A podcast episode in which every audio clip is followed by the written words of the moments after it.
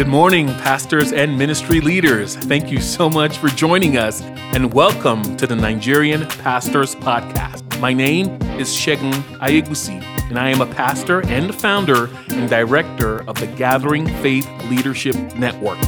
We are a pastoral training ministry in the city of Jos in Plateau State, Nigeria, and our mission is to encourage, equip, and strengthen pastors and ministry leaders. The Nigerian Pastors Podcast is the audio ministry of the Gathering Faith Leadership Network, and we aim to achieve two goals through this podcast.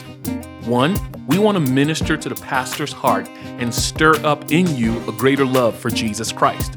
The fact is, when a pastor is in awe and in love with Jesus Christ, it will result in emotionally and spiritually healthy ministry leaders who lead thriving churches.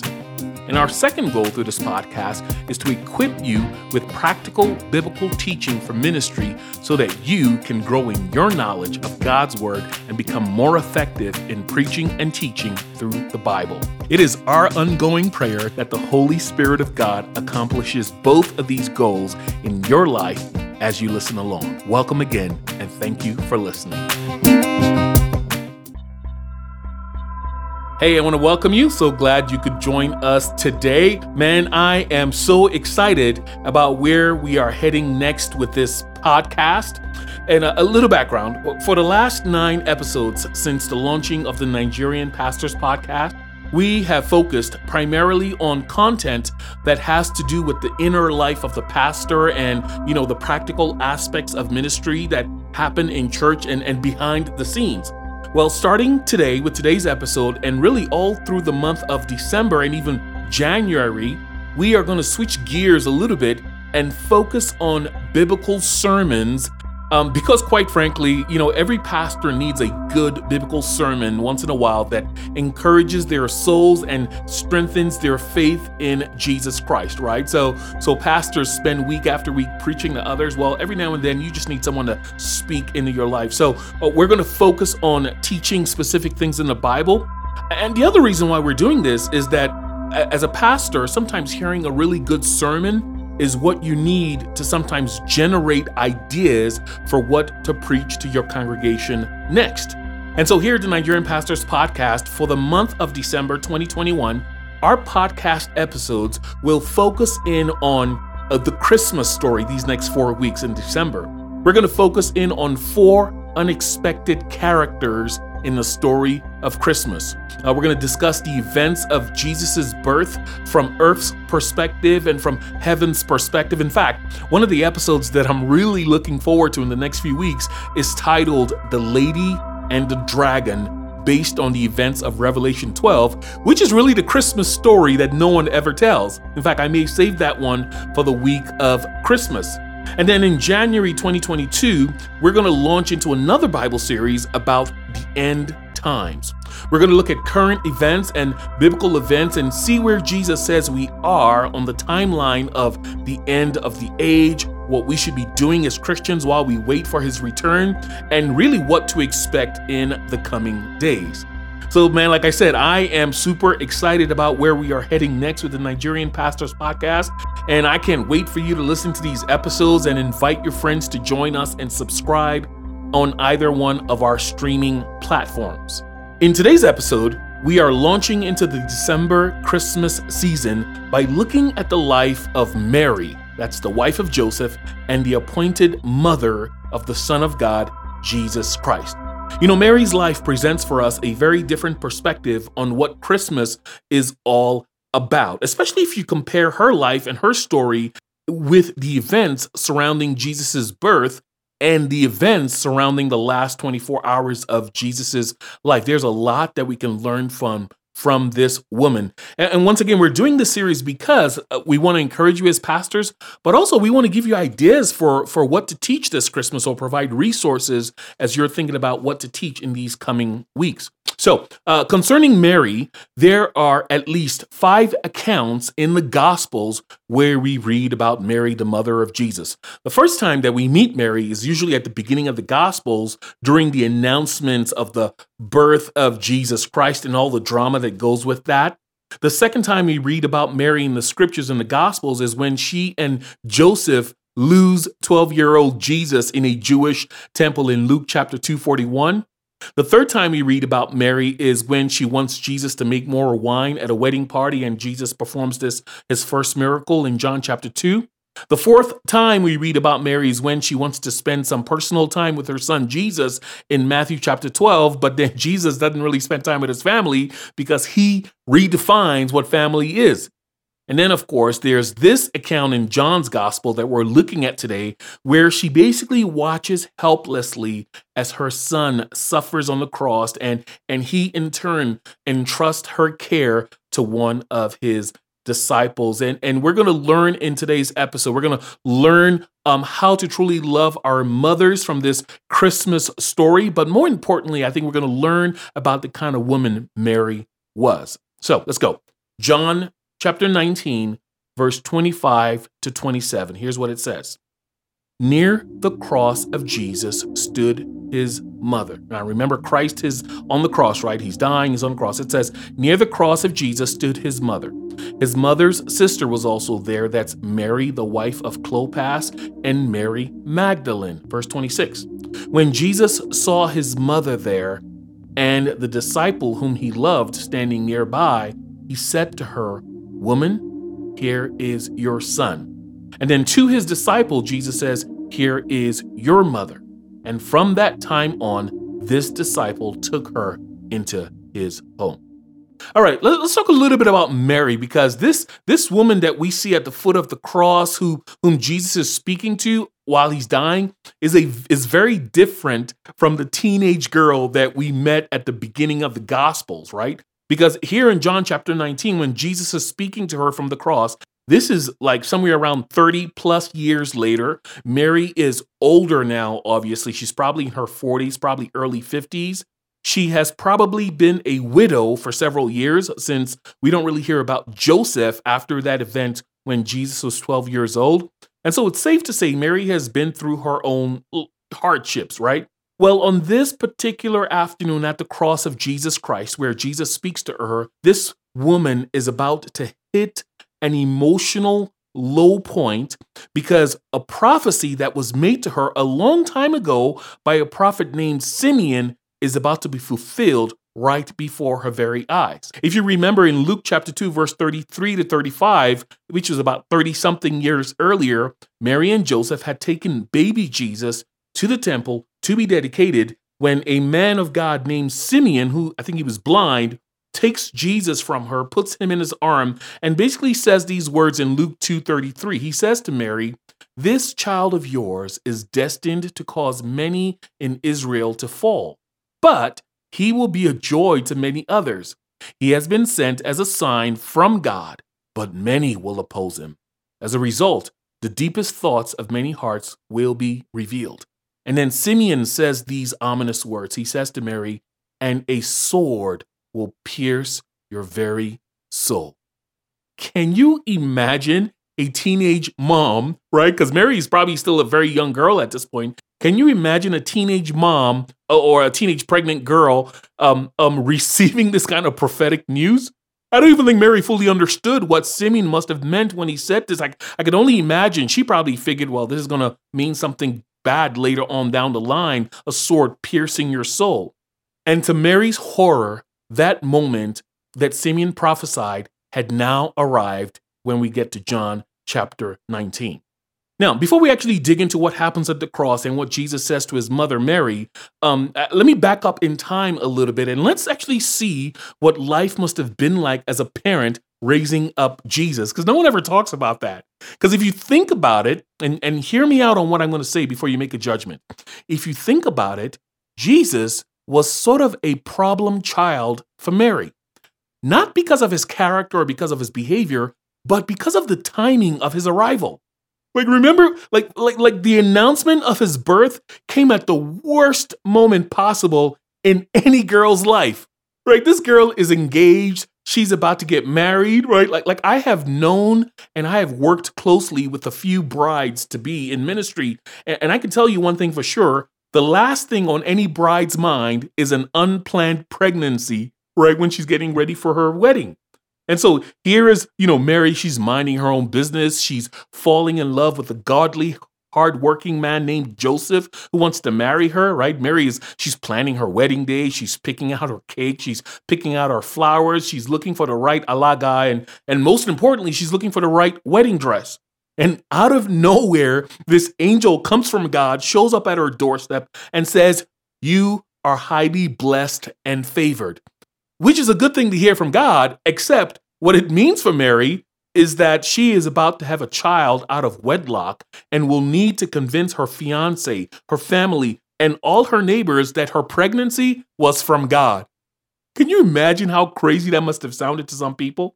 Like, from a teenage girl's perspective, that does not sound like being highly favored and blessed. That sounds like trouble. And keep in mind also that Nazareth was a small town where everyone knew everyone else's business. So you can imagine the rumors and the whispers that would have begun to spread about her pregnancy when she was starting to show.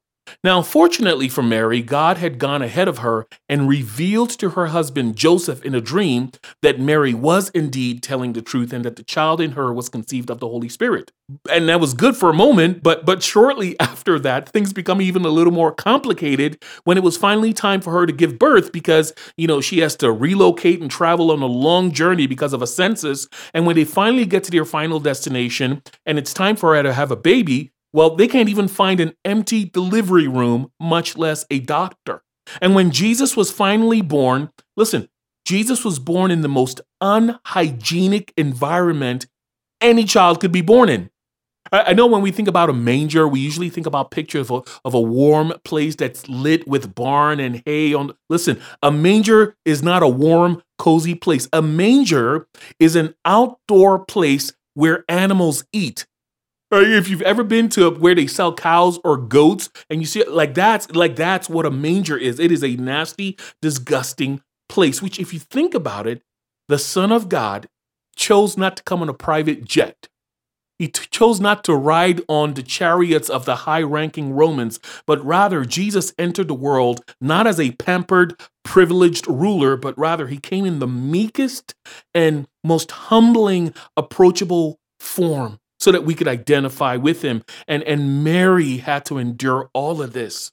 But even all of that is only the beginning of the burden that Mary had to bear as the mother of Jesus. I mentioned it earlier, but there's actually another occasion that happens 12 years after Jesus was born, right? Um, 12 years after Jesus is born in Luke chapter 2, it says that Mary and Joseph uh, lost him, right? Like they, I, I, keep, every time I think about that story, I always laugh because you know, uh, uh, I I'm a parent and I don't know if you've had this, but it is if you've ever been a parent, you've been with your child in public and you turned around and that child wasn't there. There's this brief sickening moment where you're like, did I just lose my child? And the panic that sets in, right? When you think your child has been kidnapped. Well, that's what happened to Mary and Joseph on this day. Poor Mary's probably thinking to herself, I just lost God's son. What am I going to do? Well, in Luke 2, they basically track down Jesus back to the temple. They find him talking to scholars, impressing the Jewish scholars. And when they reprimand him for basically saying, Hey, why did you why did you leave us and make us panic? Jesus tells them, He's like, Well, didn't you know I would be in the house of my father? Like, where else would I be? And I have to imagine Mary's like, Oh my goodness, how am I going to raise this kid?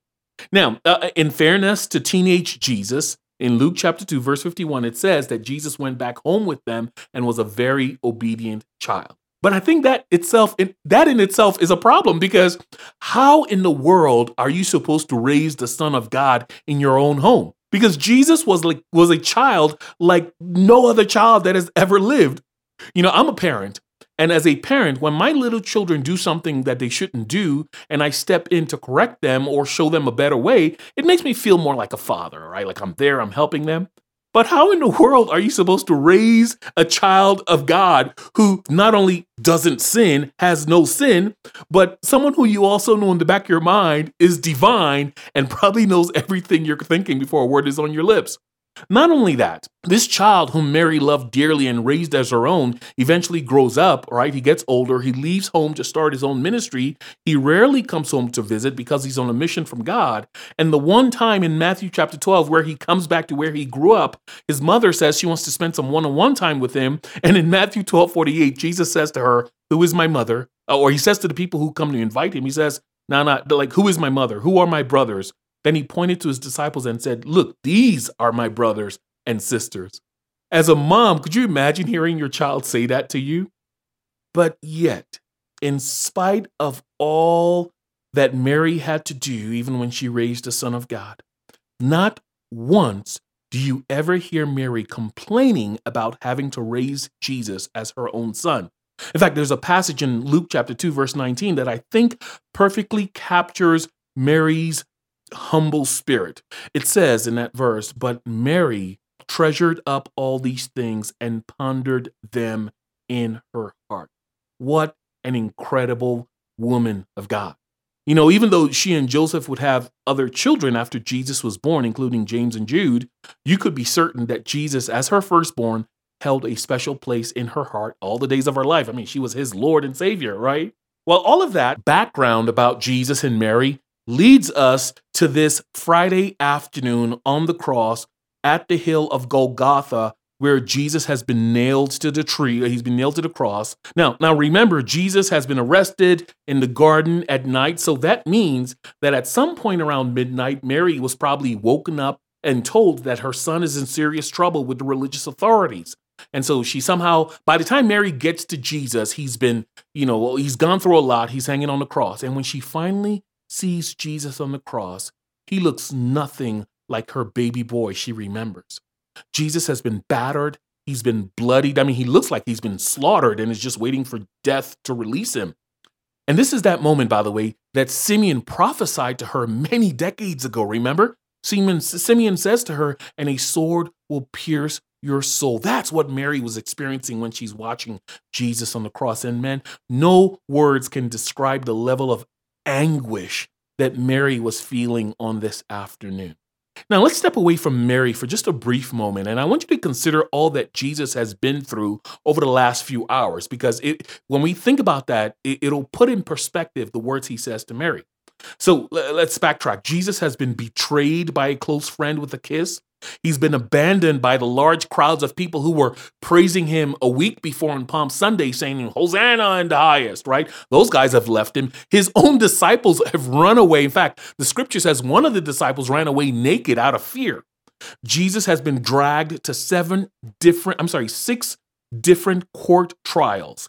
He's been beaten. He's been mocked. He's been spat on. He's been flogged. He's been punched. He has been sentenced to the worst punishment known to man crucifixion. While he's hanging on the cross, people keep insulting him. Even a fellow prisoner who's dying on the cross is making fun of him, mocking him. And then, the worst of all, a little later on that afternoon, the Father himself, God the Father, would have to turn his face away from the Son because of the sin of the world that Christ was carrying on himself. And so Jesus at this point on the cross, he's he's lonely, he's exhausted, he's in pain, he can barely breathe, he's dying of thirst and literally just only a few hours from death. No one expects anything from him at this point but simply for him to hang his head and die. Yet, John chapter 19, the very verse we start started with, tells us that it's at this moment, at the lowest point of weakness, that Jesus demonstrates an incredible act of compassion toward the most unexpected recipient, his mother, Mary. Let me read John chapter 19, verse 25 to you again. It says, Near the cross of Jesus stood his mother, his mother's sister, Mary, the wife of Clopas, and Mary Magdalene. Apparently, there's a lot of Marys in the Bible. When Jesus saw his mother there and the disciple whom he loved, by the way, whenever scripture says disciple whom he loved, it's often referring to John. It says, When Jesus saw his mother there and the disciple whom he loved standing nearby, he said to her, Woman, here is your son. And then to the disciple, he said, Here is your mother. And from that time on, this disciple took her, that's Mary, into his home and basically treated her like his own mother. Now, when you cons- think about that passage for a moment, right, and consider when you consider the condition Jesus is in, this is this act is extraordinary. I mean, this guy has death hovering over him, yet he still takes a moment to give one last set of instructions so that his mother Mary would be taken care of till her dying day. Like, even if Jesus were not dying on the cross for the sin of the world, this act is worthy of the Son of the Year award. But the question is, why would Jesus single out his mom, Mary, to be cared for at this last moment? Well, there are a few reasons. Number one is, well, Jesus wasn't wealthy. You know, he didn't have this, he didn't have a home, he, he didn't even have a place to lay his head. And he didn't have earthly possessions to pass on to Mary to live on. Not only that, Joseph, her husband, was already dead. So, you know, she didn't have a husband to take care of her. If Jesus dies, Mary could potentially end up being homeless and poor, right? And, and so, for this reason, Jesus entrusts her care to one of his closest friends John, right? Because we know from places from John chapter 4, like uh, places like Matthew chapter 4, verse 21, that James and John's who were brothers and that and that their father was well to do. And so Jesus entrusts Mary's care to John, whom, you know, in verse 26 is referred to the disciple whom Jesus loved. And by appointing the apostle John as Mary's new son and she as his new mother, um, Jesus was fulfilling the most basic responsibility and the most sacred obligation that any son has ever had, and that's to ensure that someone takes care of his mother. I think this is a perfect picture and a perfect fulfillment of the fifth of the Ten Commandments, which is which says, "Honor your father and mother." So, what is the lesson for you and I in this story? like, what can we learn from this story? Um, whether you're in ministry or not, you're a pastor or not, I mean, there's a principle here for us to grasp. And here it is. The principle is this that you are never discharged from God's command to honor your father and mother. Let me say that again. You are never discharged from God's command to honor your father and mother. It's a convicting and really convicting thought, but but think about it. If Jesus being in great agony and pain, could still make time to make arrangements for his mother to be taken care of, then you and I dare not ever turn our backs on our parents in their time of need. In fact, 1 Timothy chapter 5 verse 8 has some very strong words for Christians who neglect to care for and honor their families. It says in that passage, it says, But those who won't care for their relatives, especially those in their own household, have denied the true faith. Such people are worse than unbelievers. You know, the command in Exodus chapter 20, verse 12, that says, Honor your father and mother so that you may live long in the land that the Lord your God is giving you, is, is a command that is active all the days of your life till death do you part. This command, by the way, is also reiterated in the New Testament in Ephesians chapter 6, verse 2, which tells us, you know, how just how important God considers the way we treat our parents. Now, let me say this. There will come a time when you get married and you move out of your parents' home or you become financially independent when you will not be required to obey your parents' every instruction, right? Because you're an adult now. But listen, even in that case, the instruction to honor your parents still stands. Let, let me make a distinction for you. Obeying your parents is active till you become independent of them. Honoring your parents is a lifetime duty. Did you get that difference? Obeying your parents and doing everything they say in obedience is active until you become independent of them.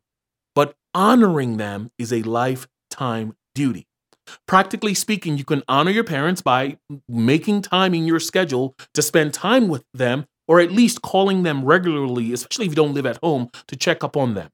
You can honor your parents by communicating how grateful you are for the way they raised you, whether you write it down or you speak it to them verbally. You can honor your parents by telling them in meaningful, creative, creative ways that you still love them. You can honor your parents by supporting them financially when it's within your means. You can honor your parents by by uh, by speak by only speaking well of them and never evil about them. You can honor your parents by genuinely seeking their counsel when you are looking for wisdom how to move forward. You can honor your parents by proactively offering acts of service to help them around their house. And if your parents have passed on, you can honor their memory by, you know, celebrating remembrance doing a remembrance of them. I want you to think about this as we conclude this podcast on this topic. The command to honor one's father and one's mother is the only commandment in the Ten Commandments that comes with a blessing. Every other commandment in the Ten Commandments simply says, do this, do this, do not kill, do not murder, do not steal. The fifth commandment, this commandment to honor your parents and mother, is the only one that has a blessing attached to it. It says, if you obey your parents, honor your mother and father, so you may live long. I usually joke about this one when I preach at schools to children. I say, listen, if you don't want to die tomorrow, honor your father, which probably not the best thing to say. But Ephesians chapter 6, verse 1 to 3 actually expounds on this. It says, Children, obey your parents in the Lord, for this is right. Honor your father and mother, which is the first commandment with a promise, so that it may go well with you and you may enjoy long life on the earth. You see, your quality of life and the length of time you will enjoy that life is obviously dependent on your willingness to obey this command. The wisest decision you can make today is to heed this instruction. And for some of you, it may be as simple as starting with a phone call to your mom. So that's the story of Mary, this incredible, inspirational, humble woman who, quite frankly, many of us pastors could learn from. We could learn about humility from this woman, and if we would serve the Church of Jesus Christ in the same manner that this woman humbly served the Lord by taking on herself this child and raising him up, man, the church would be a radically powerful powerhouse for the kingdom of God. May God bless you all as you live humble lives.